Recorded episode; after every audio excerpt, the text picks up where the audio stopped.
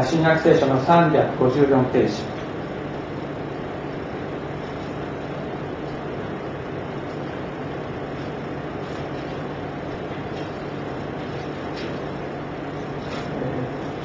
エフェソの信徒への手紙の2章の13節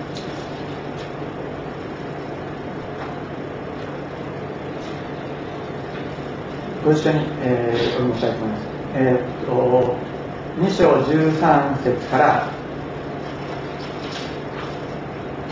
16節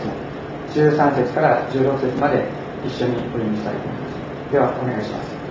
す。しかしあなた方は以前は遠く離れていたが今やキリストイエスにおいてキリストの血によって近いものとなったのです。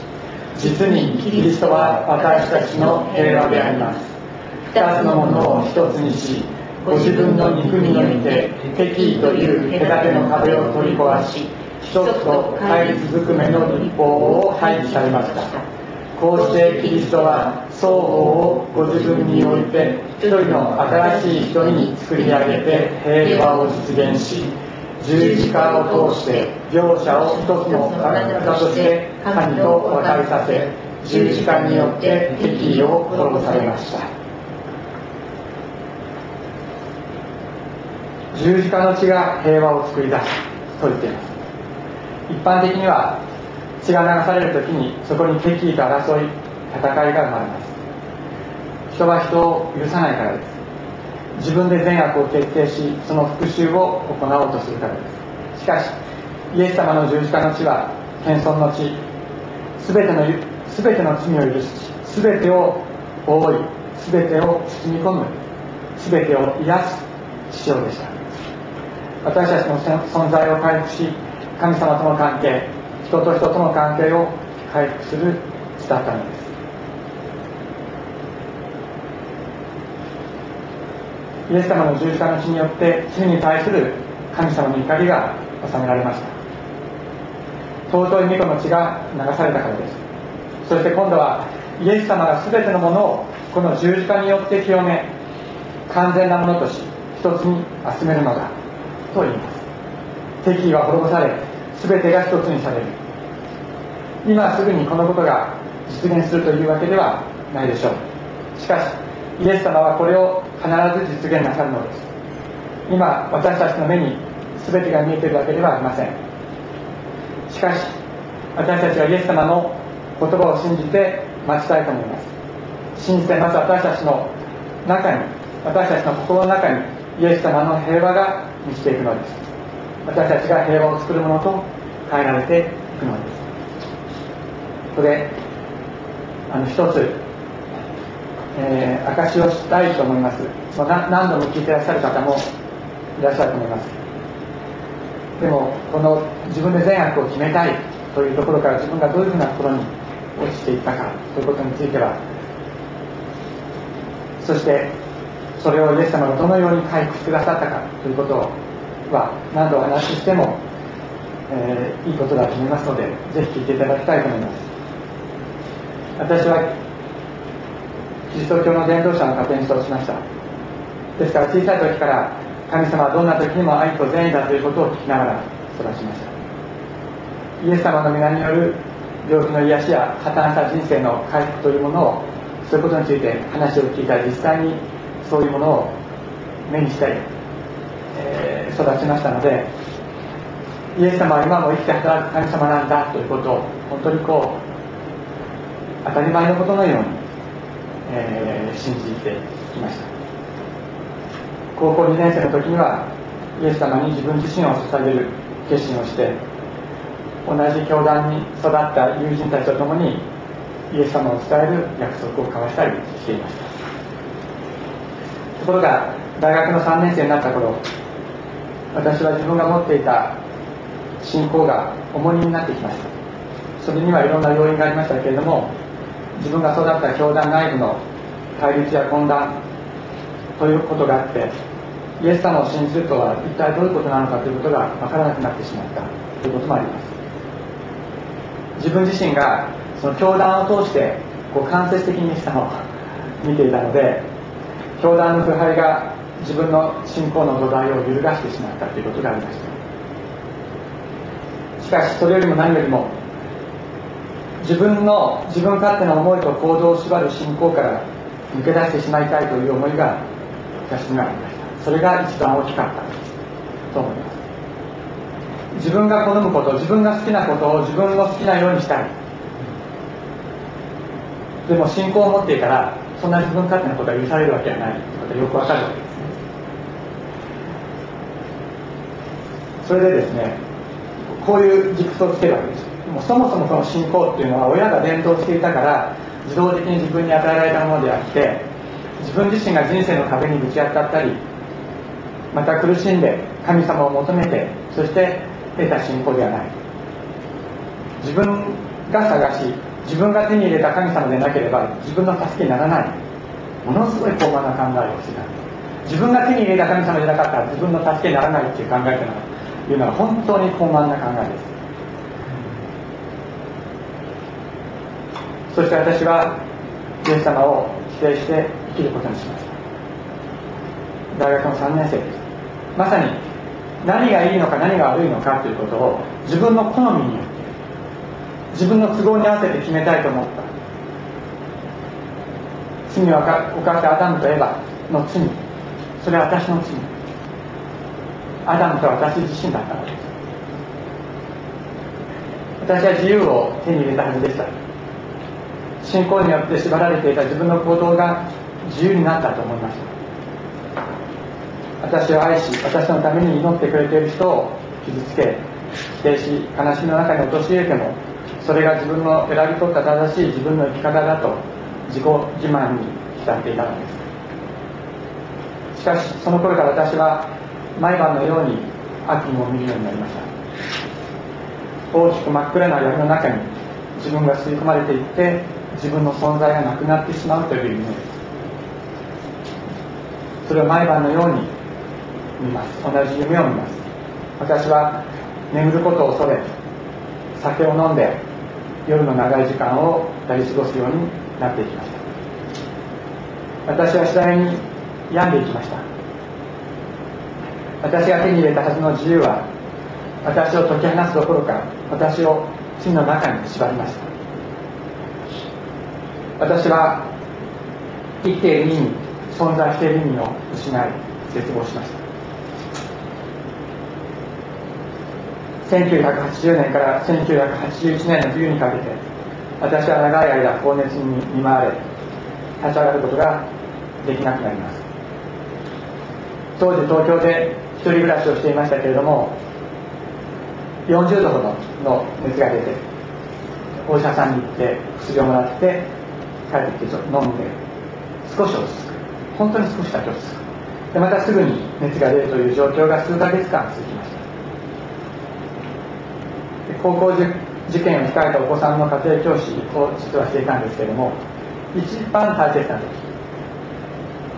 受験直前の一番大切な時に続けることができなくなって私はその子を見捨ててしまいました。その子のお父さんはその前の夏に急性のくも膜下出血で倒れて亡くなっていましたで私はその子を非常に可愛がっていて一緒にプールに行ったり一緒に遊びに行ったりしながらまたその子の家に行って勉強してるだけでは十分ではなかったので私の下宿に彼を余分の日に余分にですね呼んで勉強していたりもしていましたけれども私は病気に倒れてしまってまた精神的に非常に落ち込んでとうとうその子が勉強で一番大切な時に続けることができなくなって彼を見捨てしまったのです。実際当時の私は人のことなんか考えることができないようなそういう自分でした。大学の春の健康診断で胸に2つの影があると診断されました。精神的にもバランスを崩しノイローゼ状態になってそして道を歩いていても車が近づくともう気を失いそうになってもうそちらにバタンと倒れてきそうになって神様がなくても自分は自分でやっていける神様がなくても自分は自分で救えると思った私でしたけれども私は倒れそして絶望の中に落ちていったのですそんな時大学でクリスチャンの友人に会いました自分の具合の悪さとか自分の問題とかそういうことをお話ししましたけれどもすぐに手紙をくれました。それには次のように書いてありました。あなたには人が持っていないような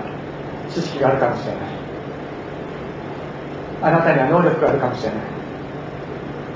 でもどうしてあなたは自分の能力や自分の知識に頼って生きようとするんですか。もし神が愛なのならどうしてその神の愛に信頼して生きようとしないんですか？あなたのために持っていますと書いてありました。もし神が愛なのならどうして神の愛に信頼して生きようとしないんですか？という言葉が私を貫きました。私は神様のところに帰らなければならない。私は思いました。私は以前集っていた礼拝に戻りました。しかし礼拝には戻ったけれどもどうしたら神様のとこに帰れるか分かりませんでした。相変わらず悪夢輪に続けています。体の具合も心の具合も悪い。どうしたら神様のとこに帰れるのか。私は思いました。一度与えられていた信仰を自分で捨ててしまった。そういうものはもう許されないんじゃないか。もう信仰の回復はないんじゃないか。聖書の中にあなた方の冠を固く保てと書いてある。自分自分からその冠を捨ててしまった。もうそれは与えられないんじゃないかと思って私はそこでもう一度絶望しました。ちょうどその頃私が以前いた教団私が育った教団の夏の大会が水上温泉であるとの知らせがありました。私は何か別に期待してたわけじゃなかったんですけれどももう何かを期待する元気もないぐらいあの希望が持てなかった。まあ暇だし勉強もしてないし大学生だったのに全然勉強してないし時間はでまあ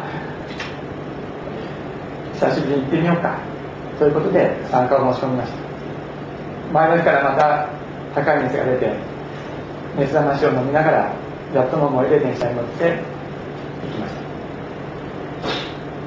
た。しかしこの水上温泉での集会こそイエス様と出会う時神様のところに帰る時となったのでした。当時東京で伝道しておられた先生がハワイのモルカイ島でハンセン病患者のために自分の生涯を捧げたダミエン神父の話をなさいました。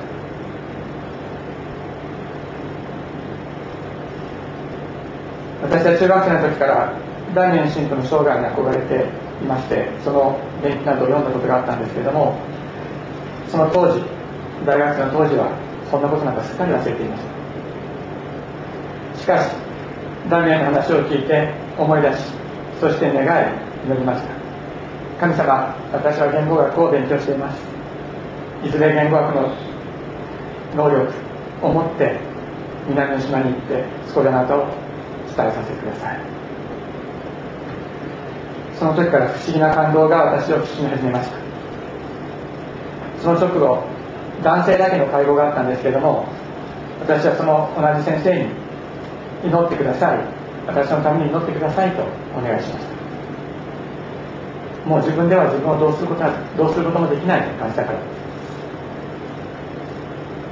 先生は私の上に手を置いて一言このように祈ってくださいました。天のお父様この兄弟をどうぞその名前のようにあと何とおっしゃったかもう覚えてないですけれども天のお父様どうぞそのこの兄弟をその名前のようにと祈ってくださった圧倒的なイエス様の人材が私を包んだのです。イエス様のあふれる精霊が私に注がれました。そして引き裂かれていた自分が一つにされるという経験をしたのです。神様が創造の時から私のために備えてくださくださっていた神の子の実存とこの私が一つになった。のです私は本当にお腹の底から喜びが湧いて湧いてもう本当に仕方がなくてもう実存の底から溢れる喜びが湧いてきました。私をその喜びが包みました私はイエス様に申し上げました。私はエノクです。旧約聖書のエノクがあなたと共に歩いたようにどんな時にもあなたと共にどんなところにでもあなたと共に歩くのであらせてください。その時神の子イエスの血は全ての罪から我らを清める。神の子イエスの血は全ての罪から我らを清めるという聖書の言葉が私の内側で大金の響きのように響き渡りました。私のうちに平和と平安平安が満ち溢れました。そしてこの死んだような体にも目には見えないけれどもイエス様の生ける血が注がれて十字架の血が注がれ細胞の一つ一つが生き返っているのが分かりました胸にあった2つの病気が消えてなったのが分かったのです。イエス様の血は高慢によって引き裂かれていた神様と私との関係自分自身との関係を回復するものでした。イエス様の血は今の私たちに注がれ壊れた神様と私たちの関係を回復させ分裂した私たちの実存を回復させ平和と平安を満たすのです。その後いろんなことがありました。多くの失敗をし多くの人を傷つけました。厳しい状況に置かれたこともあります。しかしそんな私でしたけれどもイエス様は私を見捨てず見放さずそしてイエス様が与えてくださったこの平和平和と平安は私から取り去られることはなかったのです。イエス様が与え続けてくださったからです。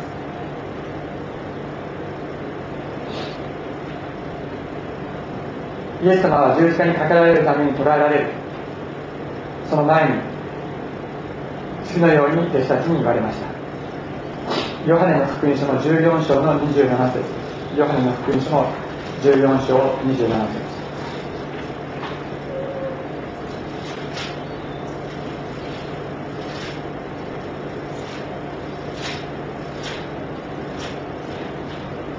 98ページになります。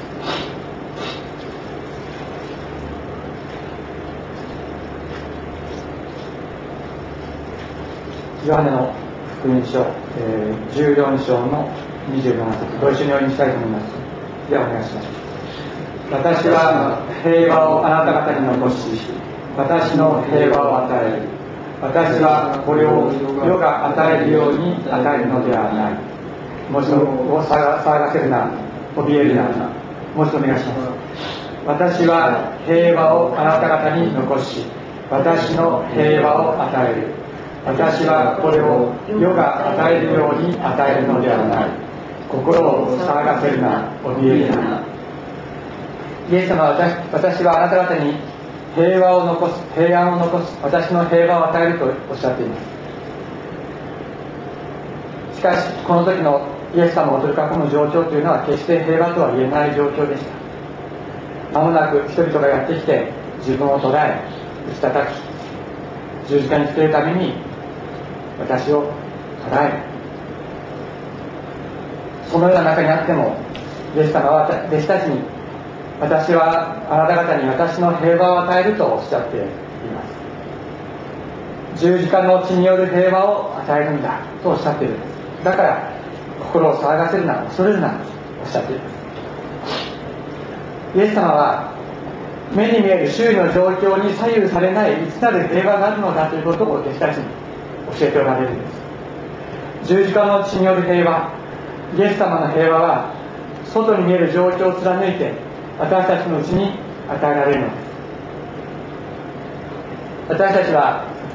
状況の奴隷となるために創造されたのでありません。状況が穏やかだったら平和があり状況が穏やかじゃなかったら平和じゃないというような状況の奴隷になるために私たちは創造されたのではありません。また罪の奴隷になるために創造されたのでもないのです。確かに状況には厳しいものがあるでしょう。しかしそれらの中にあって私たちに平和を与え私たちの中に平和を作り続けてくださるイエス様がおられるのです。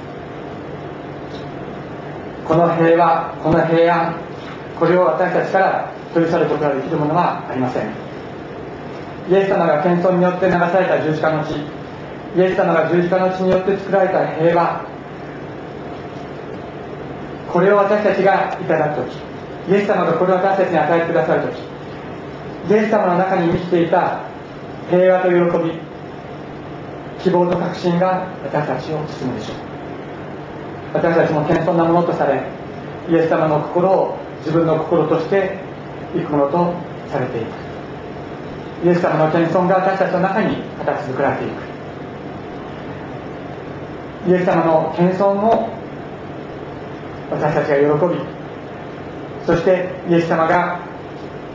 謙遜によって作られた平和を喜ぶものと私たちは変えていくのです。イエス様が謙遜によって作られた平和。イエス様がそれによって私たちに与えてくださった平和はどのような時にもどんな時にも私たちから取り去られることはありません。イエス様はそれを注ぎ続けてくださるからです。イエス様が私たちと共にいてくださるからです。一言お祈りをしましょう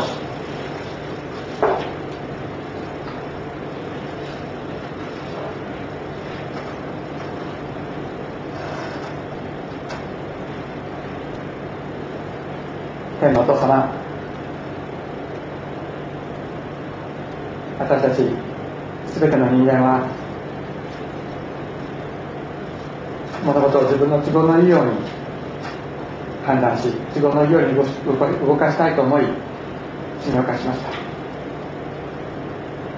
しかしイエス様それによって壊された平和を回復するために私たちにもう一度平和を与えるためにこのように来てくださいました。ありがとうございます。イエス様私たち本当にあなたが作られた平和。あなたが十字架の謙遜によって作られた平和を本当に受けるものとして天のお父様あなたの前に引き出していただいたことをありがとうございます。天のお父様あなたが作られた平和を私たちが喜びあなたが平和を作られるために低くなられた謙遜を私たちが本当に喜びそれに習うものとなることができますように導いてください。どうぞ今日お一人お一人がまた私が天のお父様あなたから謙遜いただきあなたの与えてくださるあふれる平和を本当に喜ぶものとしてそれを経験するものとして導かれていきますように導いてください。心から感謝してイエス様の尊い皆によってお祈りいたします。アメン。え今日はあの一番最初の日曜日ですので、えー、生産式を行いたいと思います。マタイの、えー、マタイではない、えー、コリント人への第一の手紙、えー、11章の聖書の言葉を読みます。コリント人への手紙11第一11章の、えー、聖書の言葉を読みたいと思います。11章の23節から今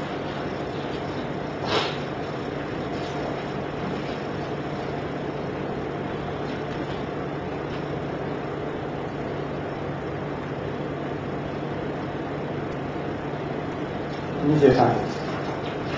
私があなた方に伝えたことは私自身主から受けたものですすなわち主イエスは引き渡されるようパワーを取り感謝の祈りを捧げてこれを先これはあなた方のための私の体である私の記念としてそのように行いなさいと言われましたまた食事の後で杯も同じようにしてこの杯は私の血によって建てられる新しい契約である飲むたびに私の記念としてこのように行いなさいと言われますだからあなた方はこのパンを食べこの杯を飲むごとに死が来られる時まで死の死を示しさせるのです。これから担当、えー、同時していただきますけれどもパンはイエス様の命に預かることを意味します。そしてブドウジュースはブドウ液はイエス様の十字架の血によって私たちの全ての罪が許されていることを意味します。そのことを、えー、覚えながら生産に預かっていきたいと思います。一言お願いしましょう。天のお父様イエス様が流された十字架の血イエス様が裂かれたご自身の体感謝いたします。あなたの十字架によって生かされあなたの十字架によって許されていること心からありがとうございます。天のお父様このパンを食しまたブドウ液をいただく時に天のお父様どうぞ精霊が私たちの心と体に働いてくださって私たちを力づけてくださいますように清めてくださいますようにお願いいたします。心から感謝して尊いイエス様の皆によってお祈りいたします。アメ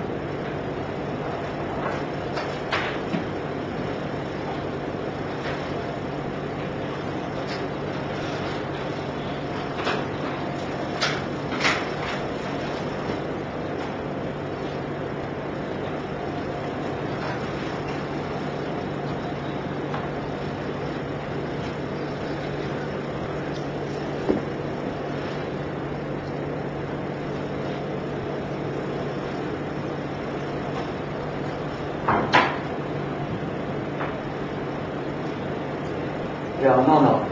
感謝を捧げていただきましょう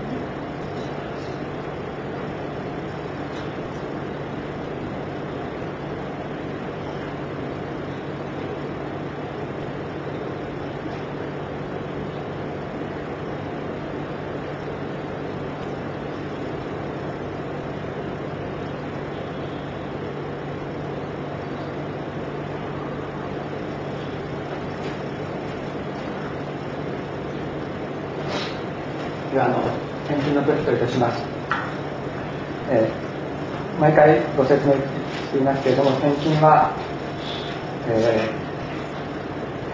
ー、参加料や徴候料のようなものではありません。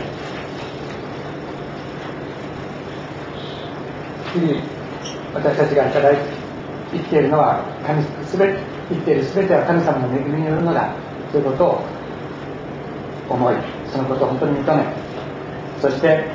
神様がくださっているものの一部をお返ししてそのご用のために使いいただくものです。ですからこれは私たちの感謝の表れです。また献金は献身の表れでもあります。神様この小さいものあなたのために何ができるか私には分かりません。もう何もできないと思うようなこともあります。でももしあなたが何か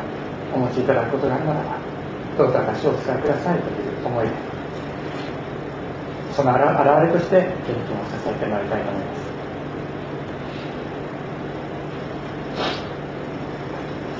では献金をしましょう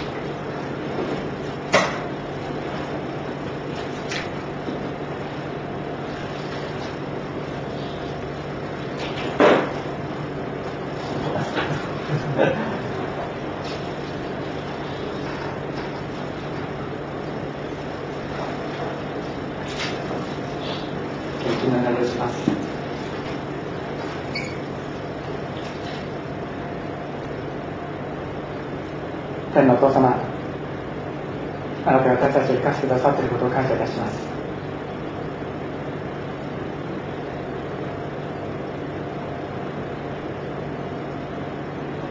今あなたが私たちに与えてくださっているものの一部をお返しいたします。どうぞあなたが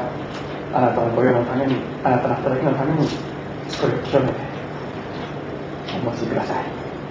またどうぞ今週1週間の私たちの歩みあなたが守ってくださり支えてくださり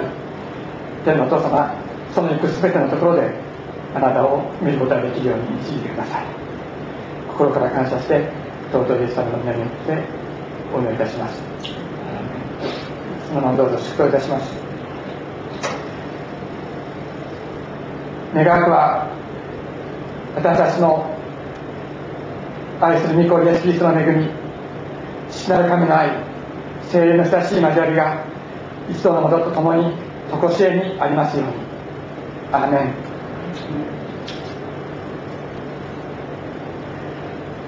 最後にあの伴奏なしですけれどもキリストの平和を皆さんで歌いましょう。ストの平和が私たちの心の隅々まで行き渡りますようにキリストの平和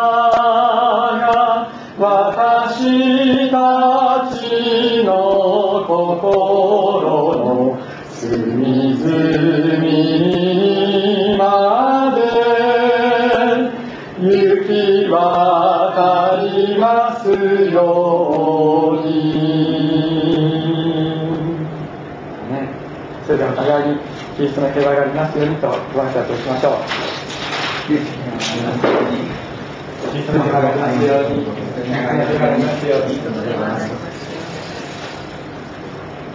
キリストの平和がありますよありがとうございます。